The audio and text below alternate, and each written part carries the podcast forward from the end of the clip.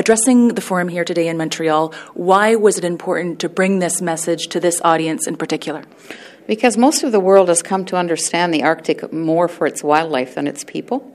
And so, for me, the work that I have been doing for the last 15, 20 years is to humanize the issue of environmental degradation and climate change in the Arctic. So, bringing that perspective and the historical context of the social and health issues that we face uh, in light of the looming cl- climate crisis that is impacting on our way of life in the Arctic is an important piece that I bring to all audiences. But for this economic forum, I think it was also very important for them to hear that there are other ways and way, means that we can develop our, our uh, the word develop our Arctic in a very socially conscious uh, and, and very balanced way by tapping into the ingenuity of Inuit culture. And it was also you mentioned I don't remember the exact term and the way you formulate, but you talked about anti-dependence industries, or I, am not remember. Yeah. Tell us Yeah. a bit about, give us some examples and why that's important in the Arctic context. Yeah, well, you know, historically, what has happened in our world, we used to have our own systems in place.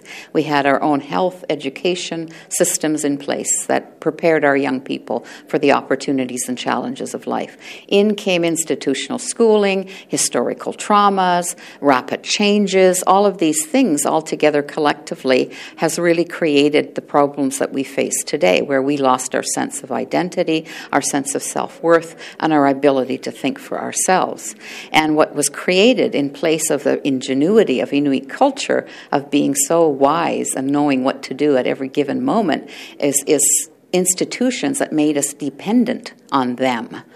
So we lost our ability to think and act for ourselves. And as a result of that, we are facing the problems that we face today. So these dependency producing institutions are the way is are, is something that needs to be removed and replaced by inst, uh, by instit, uh, institutional liberating um, institutions and, and, and, and, businesses. It has to be uh, liberating of these dependencies. And that's what we're trying to create here.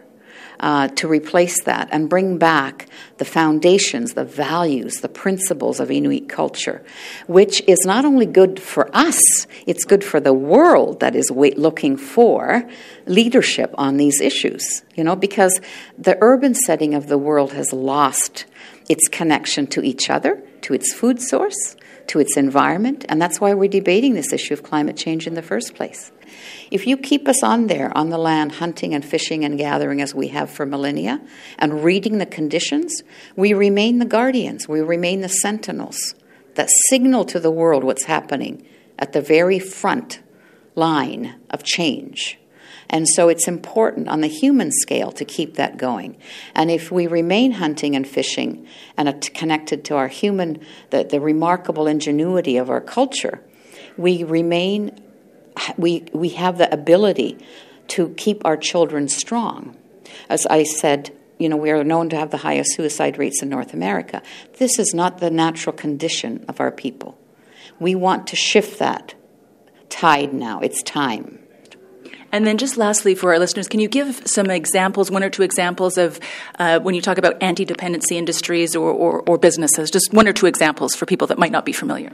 Well, I mean, any kind of institution, whether it's uh, businesses or not. Uh, you know, for example, the I talk about culture match businesses that are really the way to go, and I, I'm plugged in conservation economies, which is already starting to happen is de- uh, planning with, with leaders in Nunavut. Um, because for me, I think the culture match aspect of businesses and development is really important, where you the, the value system, the values and principles of Inuit culture can be the underpinning and the success of businesses if we do it right. But if we're going to just go in and, and dig up the land that we have held sacred for millennia, it's not going to work long term, not even for us in the Arctic, as we end up having to clean the mess afterwards. That's historically. Do you think that these companies that are going to go up there now and are going up there who have not done well in other indigenous peoples' lands of the world are going to be making it different for us? Are they going to reinvent themselves for the people of the Arctic? I think not. Uh, you know, so we have to be very cautious as we move forward with some of these companies. So uh, that's what I mean by caution. I'm not suggesting that we throw everything out, but we have to be there, part of the planning, part of the dialogue, and, and really ensure that there is some form of culture match. Because when there is a culture match attached to that, in terms of the values and principles that are respected of Inuit, then there is more of a chance of success for these businesses and development.